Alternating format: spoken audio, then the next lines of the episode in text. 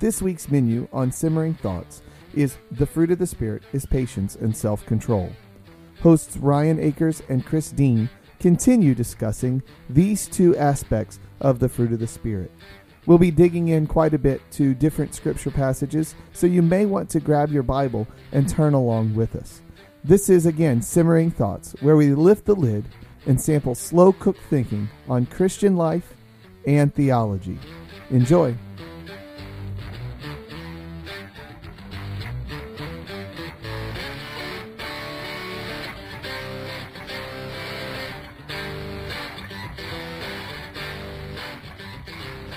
In the fullness of time, then Christ came. And I think about Romans five six, which my favorite part of Romans five is verse eight, but Romans five six is pretty cool too, in that it says, "For while we were still helpless, at the right time, Christ died for the ungodly." It didn't say that Christ died for the righteous. He died for the ungodly at just the right time. Not too early, not too late, just the right time. And that was millennia after he first gave the Proto-Evangelium, the promise of a Messiah there in Genesis three in the garden. Well, and you have millennia four, later. four hundred years from the end of the Old Testament, the last of the prophets, where we're waiting and waiting. There's this oh promise, my. and we're waiting. Can you imagine yep. four hundred years? I mean, there's there's talk about no institutional memory, and that's part of the reason the Pharisees are the mess yep. they are when Christ comes, because they lost their institutional memory. But we have that whole idea of wait at the right and the fullness of time, God will act. And man, that's hard. And to then take that into my own life and to be sensitive to the Holy Spirit within and wait for the right time.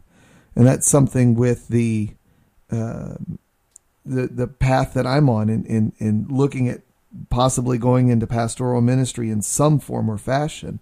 Uh, we were talking about this as, as before we hit the recorder button today, is that, you know, there's a time between when people in the Bible are called to serve and the time where they're told to serve.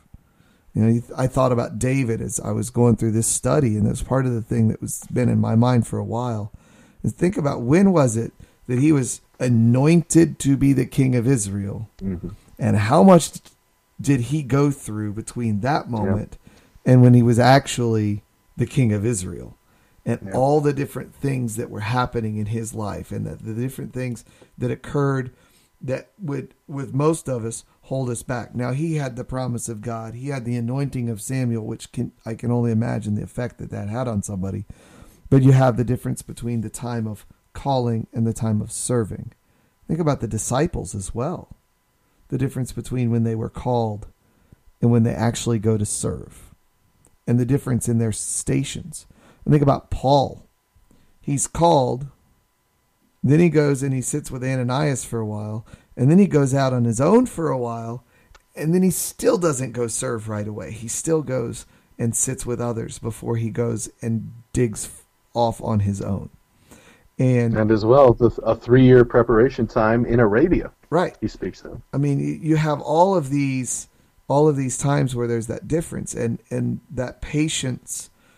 This is just one aspect of it, but I, that is one aspect that has, has really had an effect on me over the last years, is that that there will be a right time. Amen. We can always...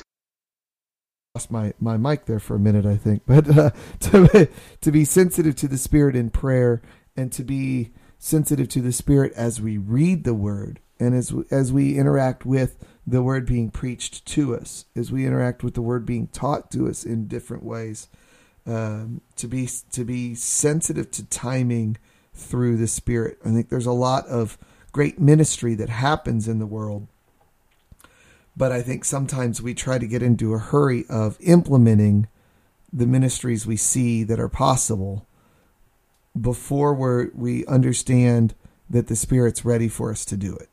And I think sometimes Absolutely. we try to to, to oh, it's not happening fast enough. I think I need to speed this up a little bit and, and sometimes slow down. Now, there's a time where you've waited too long, and I've kind of gotten to there. I've, I feel like I'm kind of to, to spinning my wheels a little bit, and I need to move. I need to, it's time to act. I've sat so it is possible enough. to simmer too long. Absolutely. in in some is, instances. It is possible to over overweight, uh, yep. as it might be.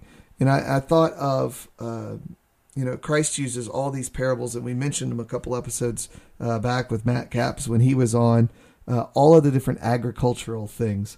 And agriculture mm. is a world of patience. I know nobody more patient than farmers and fishermen at all. I just don't know anybody more patient than farmers and fishermen, uh, maybe kindergartner teachers. But, but uh, huh.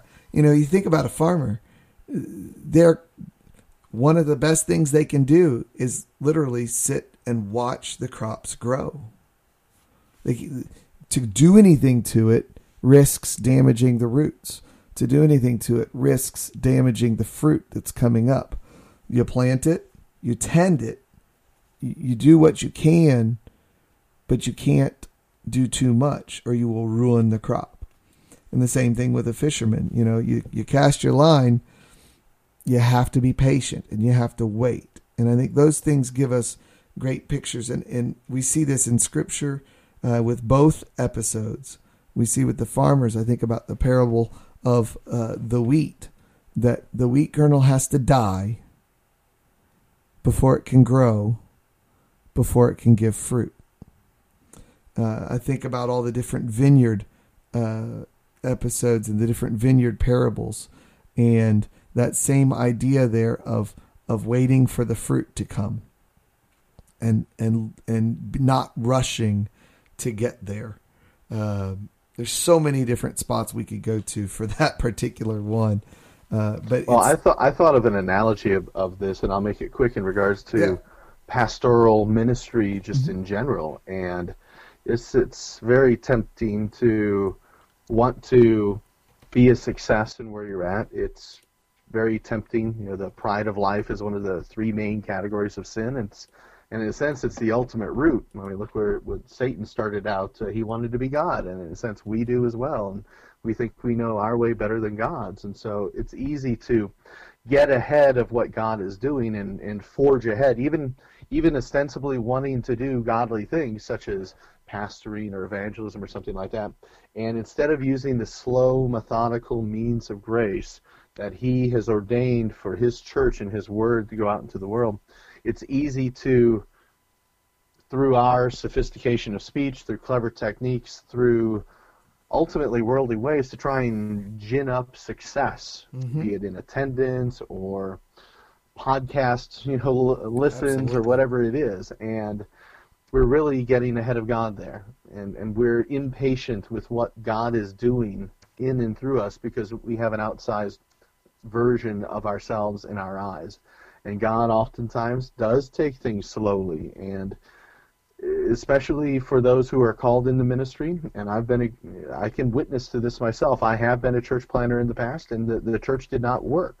And in hindsight, I do think, in, in terms of myself, I rush things for various reasons. And I would certainly caution, and the Lord used that to, to mature me, praise the Lord. And I'm hopefully a little wiser now, but The, the God is definitely doing things on his own terms, and he knows best, because we are more immature and more sinful than we realize, and mm-hmm. he will faithfully do what it takes to to get us to do things the right, healthy way, because his church will thrive and persevere, and our role in that will be ultimately fruitful.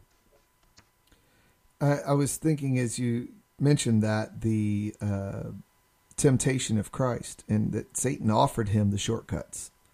Mm. And and yep. he said, no, it, it's got to be done the way the word says. And that's that's effectively by answering back with Scripture. I will do it the way Scripture says, and and standing on Scripture and saying, this is the way. Uh, and so with that in mind, I, one of the questions we've asked of, of each of these fruits as we've gone along is not just what does it look like, Uh, and what are the results when we don't have it? But how can we develop these things, uh, not, again, not to rush the Spirit in developing them in us, but how do we develop these characteristics? How do we how do we build patience through the Word and, and in our lives? And how can we encu- encourage others in seeking to develop these things, to develop patience? For me, the first thing that comes to mind is,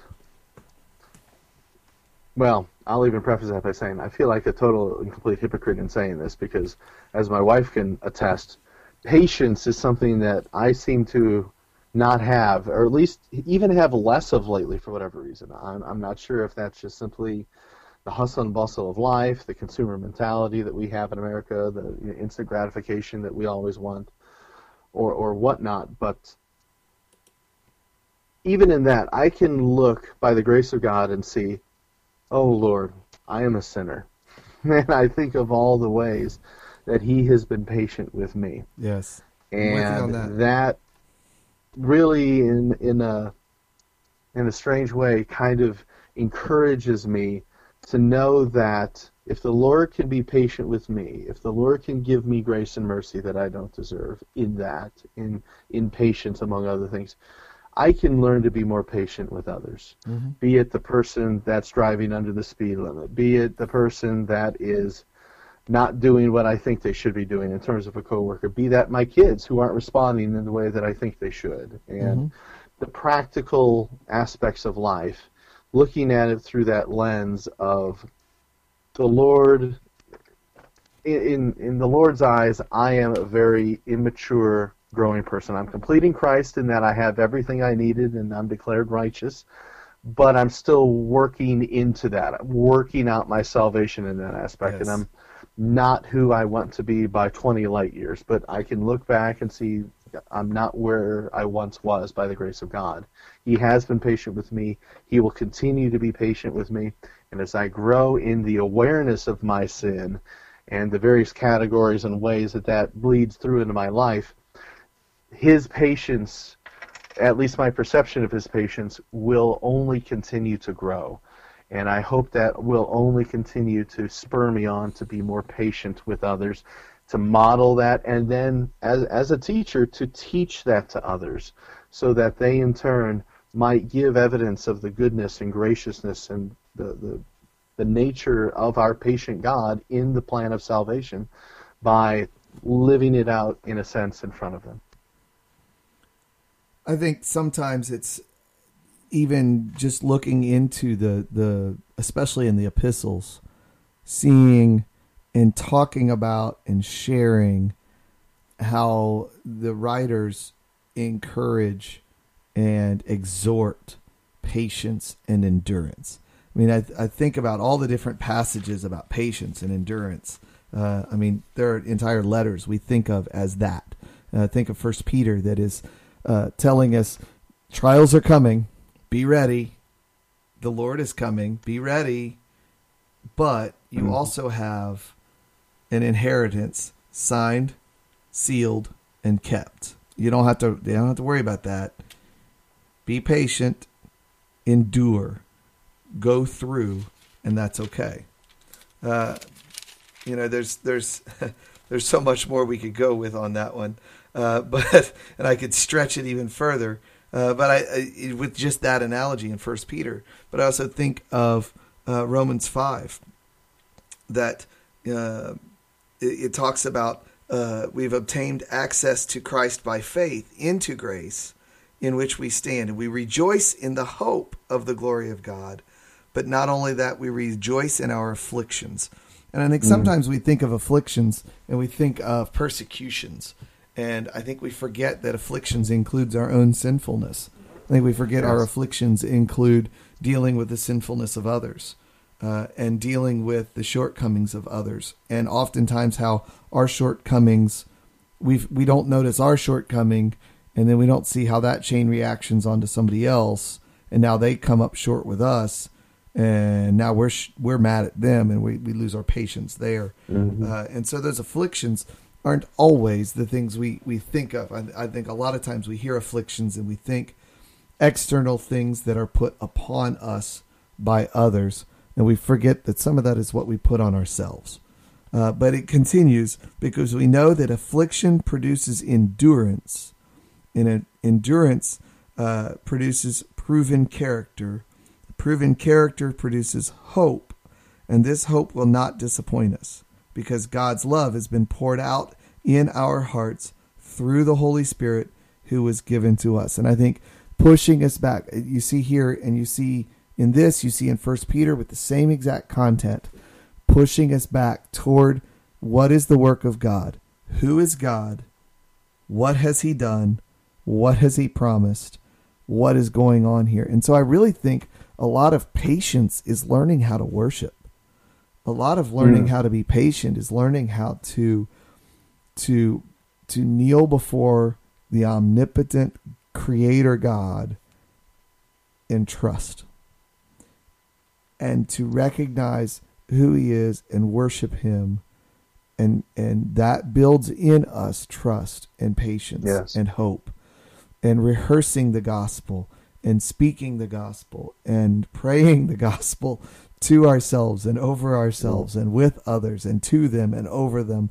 And the more we, we revisit that theme, the more patient we're able to become, because we see, once again, by delving into the scriptures, by spending the time in prayer, that, that it isn't immediate. And we start to see our own path as we look at passages like that, and we see how we're progressively sanctifying, and we realize that, oh yeah, it wasn't like somebody walked in and flipped a switch and we went from being absolute sinners uh, while we were still the ungodly that Christ died for, to being the perfect saint. But we have to be exhorted to be holy because God is holy, over and over again. We have to be exhorted to walk in the fruit of the Spirit, to walk worthy of the calling with which we've been called.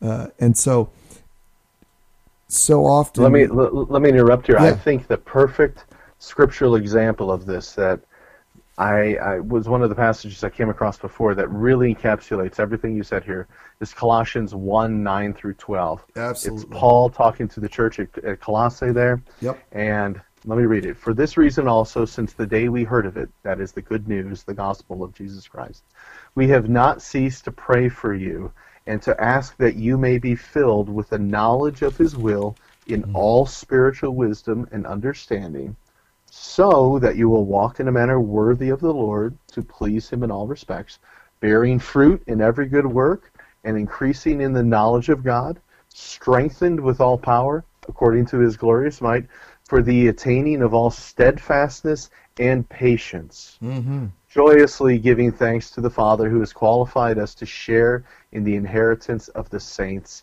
in light. We have eternal life already, but we are growing in that, because he is the one who is steadfast in his might and his patience with us, so that we can be more like him, joyously giving thanks for the ability to be part of this process of growing up and then sharing that with the other saints as well. Amen. That's where we'll leave the conversation for this week. Tune in next week as we continue discussing the fruit of the Spirit is patience and self-control. You can find us online at simmering thoughts dot podbean dot com, at simmerthoughts on Twitter, at simmering thoughts dot gmail dot com for email, and you can also find our page on Facebook. Ryan and Chris are both on Twitter. Ryan is at Bandman Acres. Chris is at Dean Chris. We hope to hear feedback from you. We love to get uh, notes and reviews. So if you are following us on iTunes, please leave us a review. We hope to have you join us next week as we continue this discussion. Thanks for listening to Simmering Thoughts.